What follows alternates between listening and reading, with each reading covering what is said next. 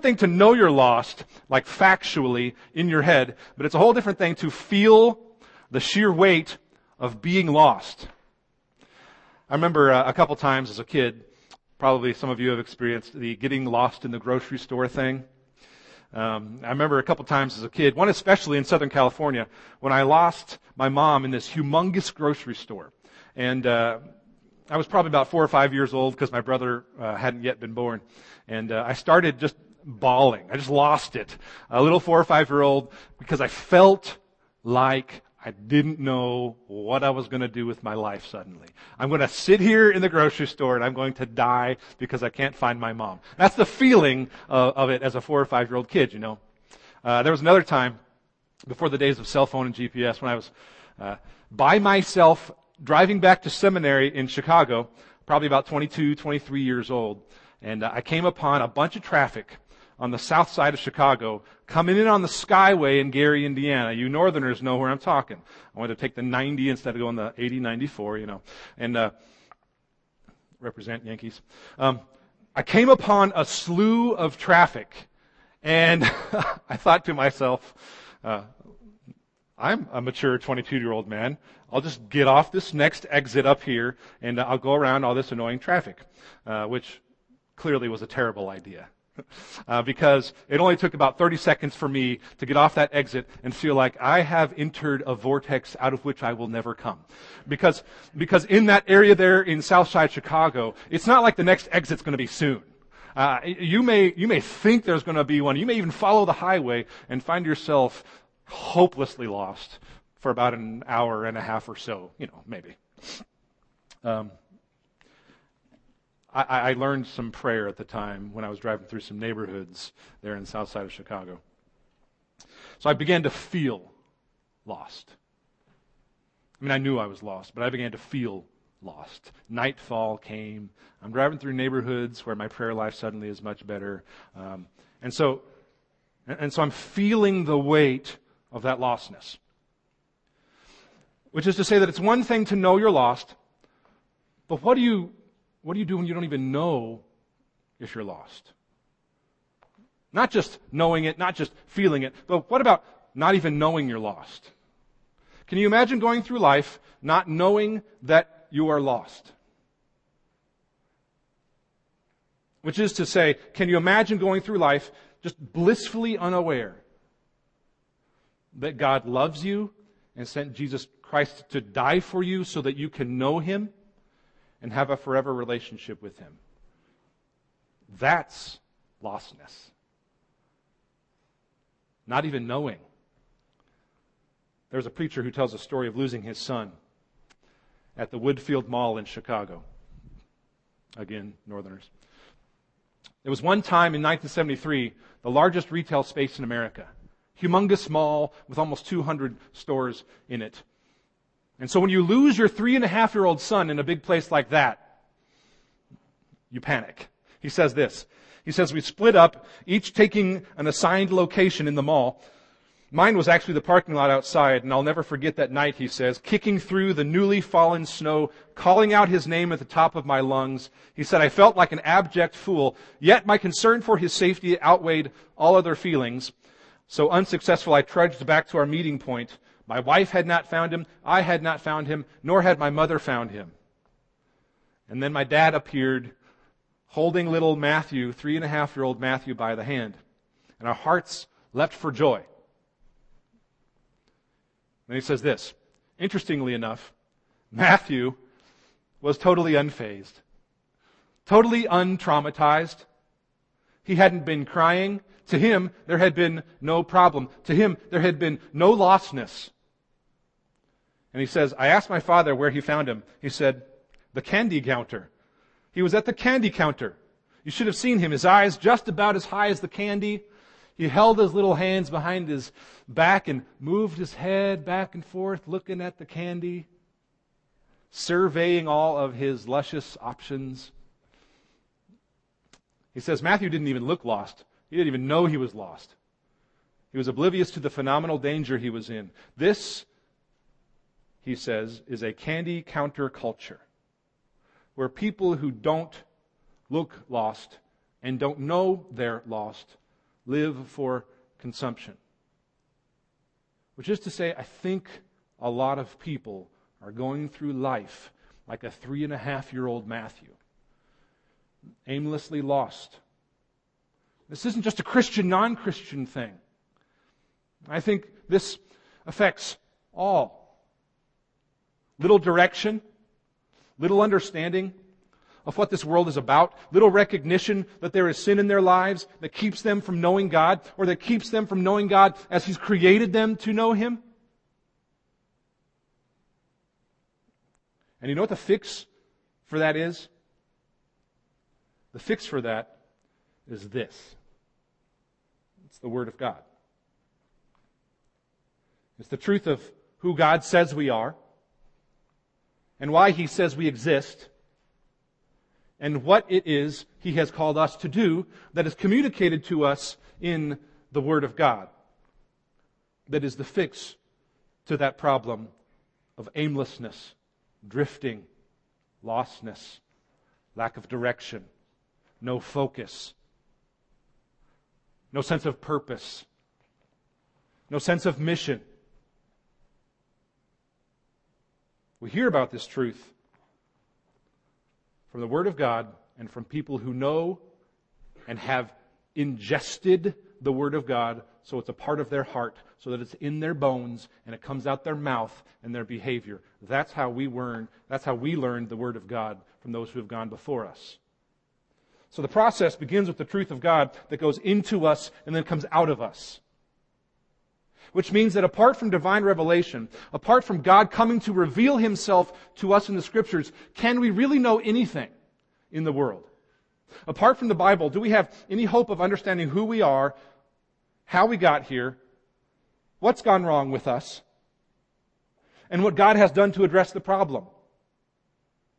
And in Revelation, what will become of the world? It doesn't take getting to the end of one's life to realize Hopefully, you've realized this early on. The truth that we'll see in Revelation today is this, and this is the big idea. It's in your study notes there in the back of the, of the worship guide. It says, If God does not communicate with us, if God does not communicate with us, we are lost, adrift, uncertain, hopeless, and without purpose, significance, or any sense of meaning. Revelation to us in God's Word is necessary for life. Let me apply this through the grid of something that we've talked about a few times in Revelation. This is something that's in your study notes as well. I'm going to apply this through this things through these things we've been learning here. It says this in your study notes as well. The outpouring of God's wrath is meant to condemn everything else that you trust. The outpouring of God's wrath is meant to condemn everything else that you trust. God's judgment is actually His kindness in disguise. He uses it while we live to lead us to repentance and salvation. And God judges us so that He can save us. Now, now think about that for a second. It says God judges us so that He can save us. That's deep stuff that we learn here in Revelation. And would you know that? Would you know that God's judgment is part and parcel of God saving you if you didn't have the Word of God to tell you how to interpret what's gone on in your life? I know I wouldn't. If you weren't reading through Revelation and didn't know the truth of Hebrews 12:10 for example, where it says that God disciplines us for our good that we may share in his holiness, if that wasn't given to us in the word, how would you interpret your suffering as an indication that you are God's child? You wouldn't. Would you know how to interpret your own suffering as an indication that you are God's child if you didn't have the Word of God and Revelation and Hebrews 12:10? By the way, every scripture reference we're talking about today is listed in your study guide there. This is the kind of truth that's crucial for living the Christian life in meaningful kinds of ways and you don't know how to live it appropriately if you aren't steeped in the Word of God. That's just the fact of the matter for us as we grow as believers. You don't know how to live the Christian life on your own if the Word of God and, and, and the community of believers around us isn't there to help us learn and understand and become the filter for us that guides us, as opposed to my life being the filter for how I read the Word of God.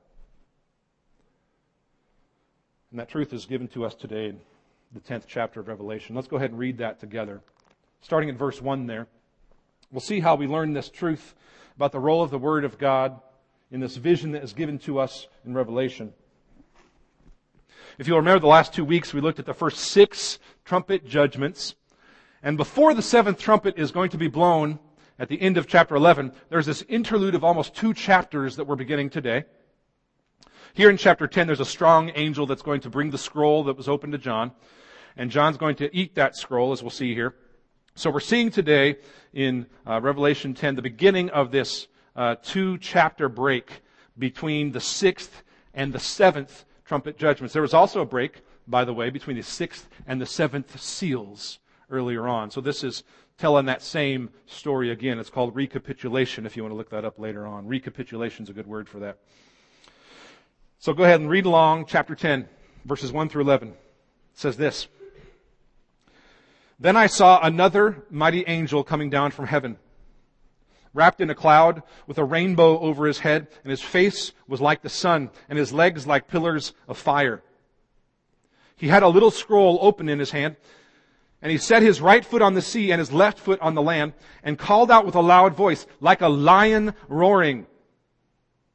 When he called out, the seven thunders sounded. And when the seven thunders had sounded, I was about to write, but I heard a voice from heaven saying, Seal up what the seven thunders have said, and do not write it down. And the angel whom I saw standing on the sea and on the land raised his right hand to heaven and swore by him who lives forever and ever, who created heaven and what is in it, the earth and what is in it, and the sea and what is in it, that there would be no more delay, but that in the days of the trumpet call to be sounded by the seventh angel, the mystery of God would be fulfilled, just as he announced to his servants, the prophets. Then the voice that I had heard from heaven spoke to me again, saying, Go, take the scroll that is open in the hand of the angel who is standing on the sea and on the land. So I went to the angel and told him to give me the little scroll. And he said to me, Take and eat it. It will make your stomach bitter, but in your mouth it will be sweet as honey. And I took the little scroll from the hand of the angel and ate it. It was sweet as honey in my mouth, but when I had eaten it, my stomach was made bitter. And I was told, You must again prophesy about many peoples and nations and languages and kings. The problem we're talking about today is basically this. we don't know the story of God in His Word like we must if it's going to feed us for life. Not hard. It's not a, a hard lesson to understand it's a hard lesson to continue to learn, to live, to understand. We'll see here in Revelation 10, for example, there are tons of cool things that John just, he just knows. He just has it in him. And so he sees these visions and he picks these things from these visions. Oh, that's like this in Ezekiel. Oh, that's like this in Genesis. Oh, like, like that in Daniel. It's just a part and parcel of who he is. So he's interpreting what he sees based on his own knowledge of the Word of God, which is a model for us. That's a model for us. We often do the opposite. Let's see where we get this here. Jump back to verse 1, chapter 10. We're going to go straight up Bible. So you can leave here having learned something and having trained your brain a little more about how to interpret God's truth as opposed to being well versed at knowing what's cool on TV.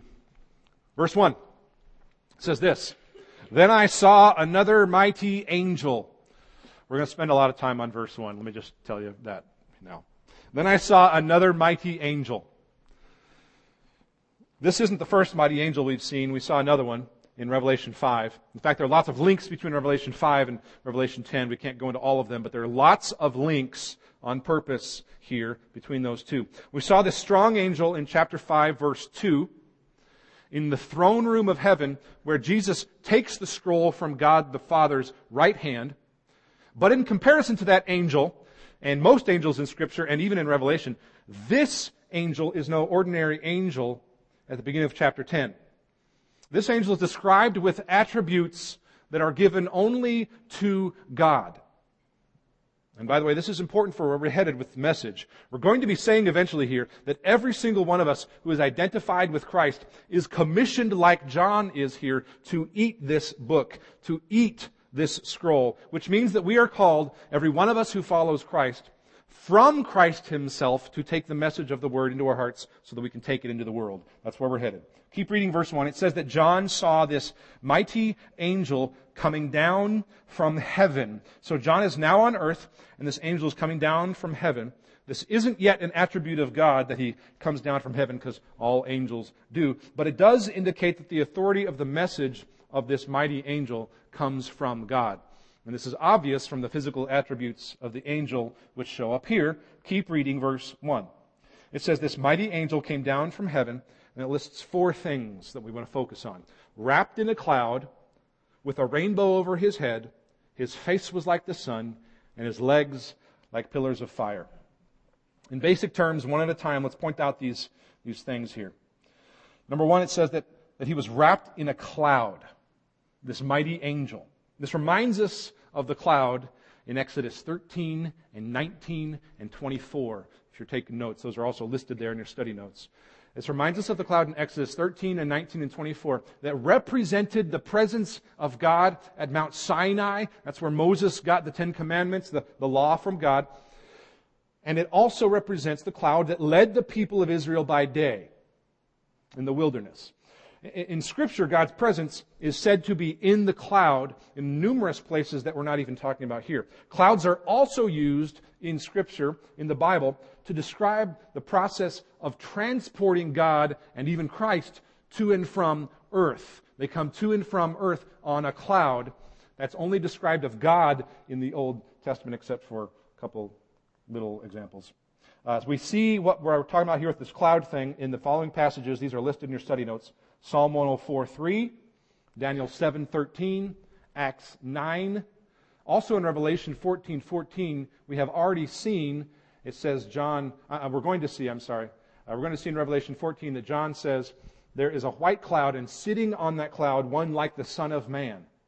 So there's even uh, another example of the white cloud being attributed to divinity, uh, uh, the cloud being attributed to divinity. It says nothing about it being white, does it? Second thing, it says, with a rainbow over his head. It says he, this mighty angel has a rainbow over his head.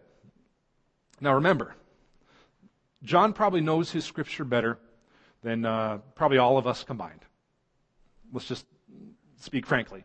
Uh, John, who has written Revelation, probably knows his scripture better than all of us combined. And he is seeing this vision of this mighty angel who has a rainbow over his head. And it reminds him of Ezekiel 1:26 to 28. Ezekiel 1:26 to 28. So he writes what he sees in Revelation in a way that fits with the scripture he already knows.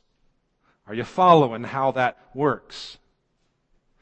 By the way, that's a key to understanding the pictures and the imagery in Revelation. Knowing your scripture super well. John is so well versed in scripture that he interprets what he sees based on what he already knows from scripture.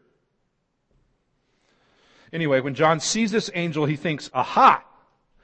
This rainbow over the head is like the vision in Ezekiel.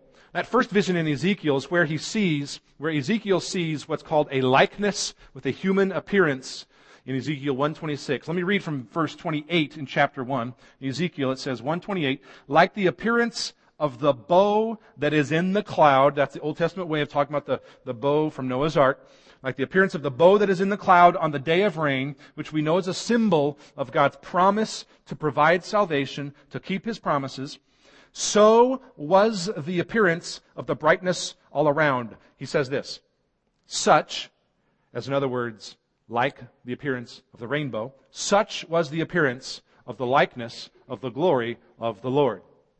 And when I saw it, I fell on my face, and I heard the voice of one speaking It's very similar to what we see here in Revelation. Uh, the only other reference in New Testament to a rainbow, by the way, we've already seen in Revelation 4 3, where it says there was a rainbow that was around the throne.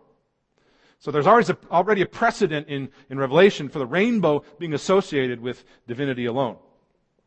It says his face was like the sun. That phrase is almost identical to the phrase found in Revelation 1:16, where it describes Christ by saying his appearance is as the sun. And in fact, it exactly reproduces the phrase that describes Christ's transfigured appearance. This is after his resurrection. His transfigured appearance in Matthew 17 where it says his face shone like the sun. If you want to look even deeper, you can look up Daniel 10 through 12 where John uses that model of the coming of one like a son of man as the mental grid for what he sees in Revelation. We're building a case here that this is more than just a mighty angel. We're building a case for this being something that is more than just a mighty angel. The last one there is his legs are like pillars of fire. That's the fourth attribute of this uh, mighty angel. His legs were like pillars of fire. Uh, John mixes together a couple pictures uh, from Revelation 1:15, which he's already obviously seen, and Daniel 10 verse 6 in a way that is meant to make us think again, as with the cloud, to think again to remind us of the presence of God with Israel in the wilderness, where God appeared in a pillar of fire to protect and to guide his people. It also reminds us of Exodus 13:22 there. This mighty angel is what is called a few times in Scripture the angel of God. Sometimes it shows up as the angel of the Lord in the New Testament. I'm sorry, the Old Testament. Uh, probably more frequently, actually, as the angel of the Lord instead of the angel of God. This angel um, is probably some type of post incarnate Christophany. That's a fancy word. We don't have this in your study notes, but I'll tell you what it is. Christophany, C H R I S T O, Christ O P H A N Y. That's a fancy word that just means a non physical appearance of Christ. A Christophany is not Christ in the flesh as he was while he was on earth, but it's a primarily spiritual appearance because Christ showed up before he came to earth as the angel of the Lord in various places. I'll tell you about a couple in just a second. And he also showed up a couple places in the New Testament, uh, including this one. So I think that this mighty angel is more than just your regular old angel. For the reasons I've noted, and a couple more I'll tell you here. A Christophany means that, that the appearance of Christ shows up in our lives in history in a time different than he actually was on earth. So what that means is that God can do things physically that we cannot. So don't assume that that can't happen because you don't want to impose your ability not to fly on, uh, on God. You don't want to impose your own ability to not be able to go through walls on Christ. We have evidence that he could do crazy things like that. There are plenty of Christophanies in Scripture. We've already seen one in Revelation 1, in fact. If you look back at the risen Christ description in Revelation 1, 12 to 8, that's actually a Christophany.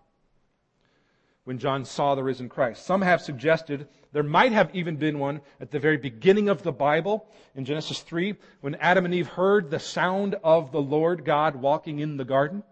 In other words, they, they heard rustling of leaves, perhaps, or something that was the sound of the Lord God walking in the garden in the cool of the day, so much so that they hid themselves from his presence. In Genesis 16, the angel of the Lord as a phrase first shows up. 16, 7 through 14. We see a famous one in uh, Genesis 32, 22 to 31, when Jacob wrestles with an angelic appearance of Christ. We see it in Paul's vision of Christ on the road to Damascus in Acts 9. There are others, but there are just a few to get you started. Uh, if you want to check out the veracity of what I'm telling you. So, why all this emphasis on verse 1 and on this angel being an appearance of Christ? I think because it tells us that if we will have eyes of faith, we will increasingly see, and this is a lesson from the book of Revelation, if we will look with eyes of faith, we will increasingly see that we live in a world where the presence of Christ is already palpably available to us, and something into which we can tap as a present power and reality for our lives. and that tapping into that present power and reality for our lives requires being in this. Requires the truth of the Word of God being in our hearts and a part of our bones. And by the way, even if you think this is just simply a regular old boring angel, the same thing holds true. Okay, we got to get moving. Verse 2 says, He, meaning the spiritual manifestation of Christ, or the mighty angel with very divine features, he had a little scroll open in his hand. It was so little that John could handle it. Unlike chapter 5, where the scroll in the throne room was only able to be handled by God and Christ. And now, so, so this is super cool because unlike chapter 5, where it was closed, now it is open. What was hidden is now revealed so that John can do something with it. Also, unlike chapter 5, which happens in heaven, this happens on earth. In chapter 5, only the lamb standing as though slain was worthy to open the seals on the scroll. But now the scroll is accessible on earth, and John is able to handle it and to look at its contents. That's huge. John is able to handle it and to look into its contents, which is part of why I personally think everything up to the seventh trumpet is already happening. But I digress. Keep reading. Verse of middle two. Uh, uh, middle of verse two. He says, And he, again, the amazingly Christ like angel, and he set his right foot on the sea and his left foot on the land. This indicates that he has authority over all of the earth, sea, and land. That's an indication of divine power. In Scripture, when just the sea and the land are referenced, without dividing it up into things like mountains and, and rivers and things like that. When just the sea and the land are referenced, it means the totality of God's creation. So, so him having his feet, his legs on either one of those shows divine power and authority over the whole creation. You can look that up in Job, Psalms, Proverbs, Isaiah, and Jonah listed there in the study notes. He called out, verse 3, he called out with a loud voice like a lion roaring. This is another reference to a Christ-like attribute of sovereignty, Lion of Judah. Uh, John's also making reference to Revelation 5 5 and Amos 3 8, which are listed there in your study notes. When it says, when he called out, the seven thunders sounded. Uh, in Revelation and other places of Scripture, thunder is associated with the voice and the power of God. Uh, Exodus 19, 16 to 19 talks about that if you want to. And that's another example of, of John grabbing all these things from other places in Scripture that he just, he just intuitively knows. It says this, though, verse 4. When the seven thunders had sounded, I was about to write, but I heard a voice from heaven. This is probably the voice of God, the Father, saying, Seal up what the seven thunders have said and do not write it down. Simply put, uh, we're not able to handle all of the truth of God. Certainly not now. And I believe we will never get to the bottom of who God is, even in eternity. I think for the rest of eternity, we will continue just to discover new and cool things about Him as infinite, holy, and perfect God. So keep reading verse 5.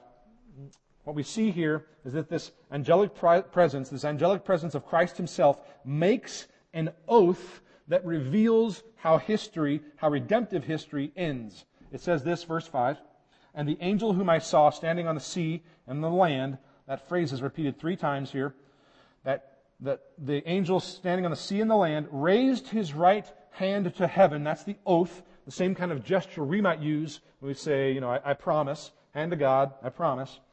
Uh, same kind of oath.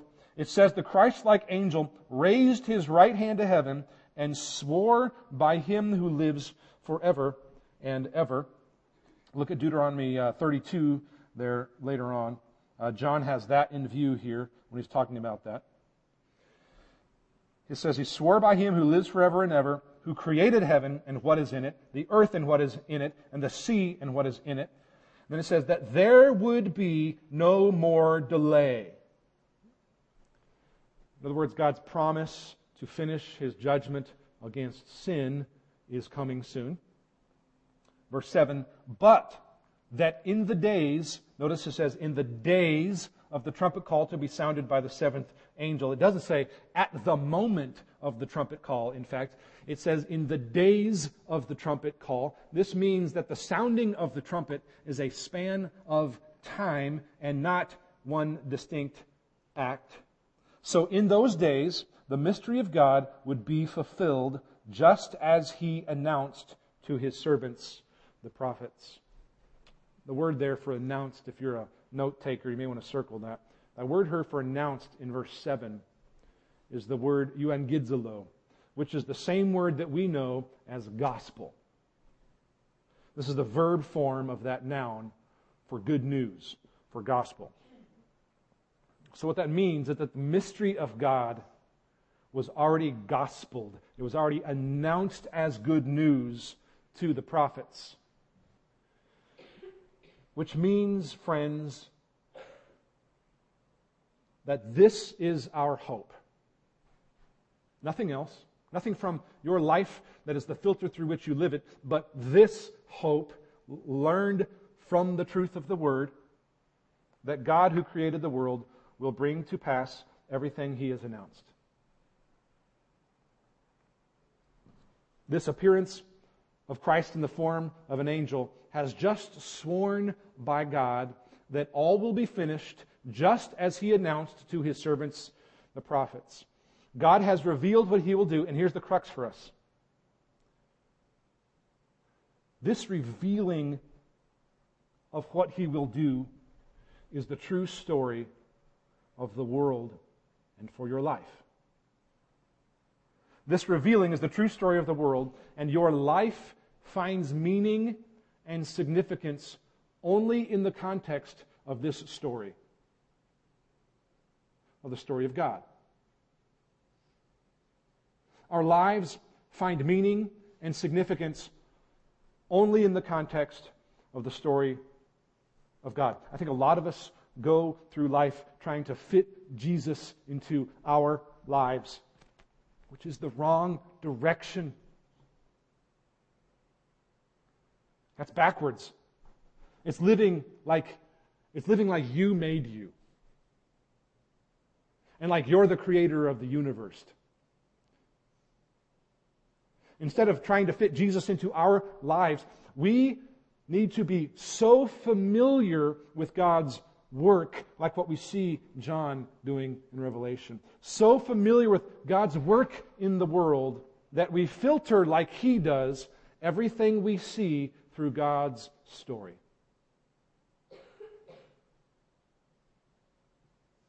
And where do we learn that story? If it's not going to be in the revealed Word of God, which often sits in our cars and on our dressers as monuments to our rebellion against finding our meaning only in the context of His story.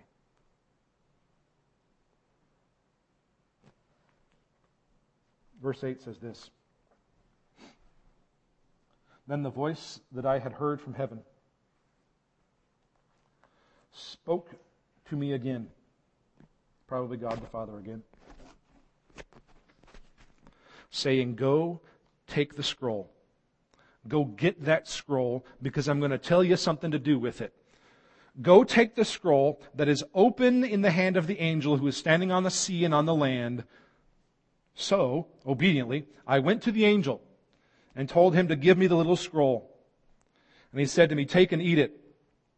It will make your stomach bitter, but in your mouth it will be sweet as honey. We don't have time to look at this, but this is a parallel to Ezekiel 2 8 through 3 3. If you want to look that up later, Ezekiel 2 8 through 3 3. This is a place in the Old Testament where Ezekiel is asked to do the same thing we see John being asked to do here. Ezekiel 3:1 says, "Eat this scroll and go speak to the house of Israel." Ezekiel was a prophet, and this was part of his first vision. And he was told to, to eat the scroll and to go speak to the house of Israel, which is a figurative way of simply saying, ingest, digest, get this into your bones, make this what shapes your mind and your heart first. For Ezekiel, it was a direct command to do something, not just to have intake. It says, Eat the scroll and go speak to the house of Israel. And we see the same phenomenon here in Revelation with John. Because John is called here to communicate not to the people of Israel, but to the church, to us.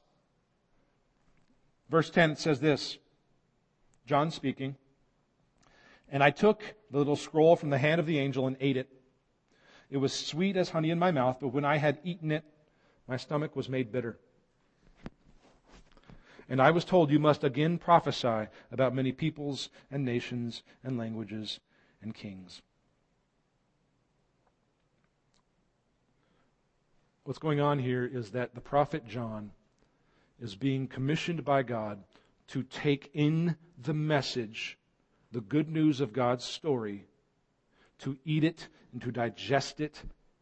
And even though it will be both hard and wonderful, bitter and sweet, he is called to then deliver it to the people of God. So I just simply want to ask are you, are you eating this book so that the truth becomes part of you? Are you in the Word so that you filter your whole life through it?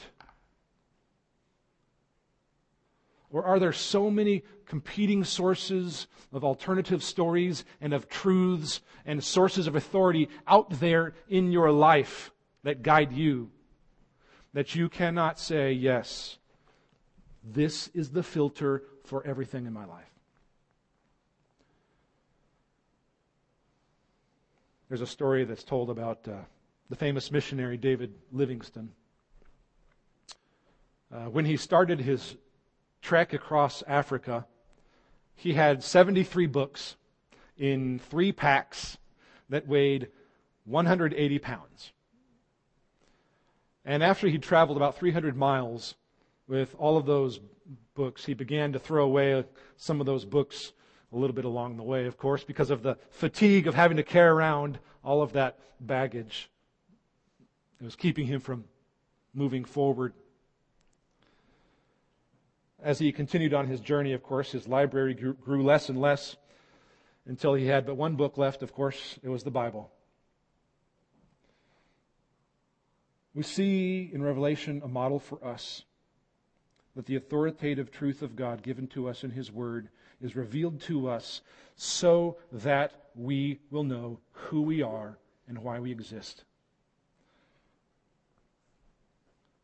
At what point in our journeys will we begin to realize the truth that we've been carrying too many other books or sources of authority in our lives? At what point, at what point will this truth about who God says we are be what informs us to be the filter for everything that we see in the world around us and in our lives?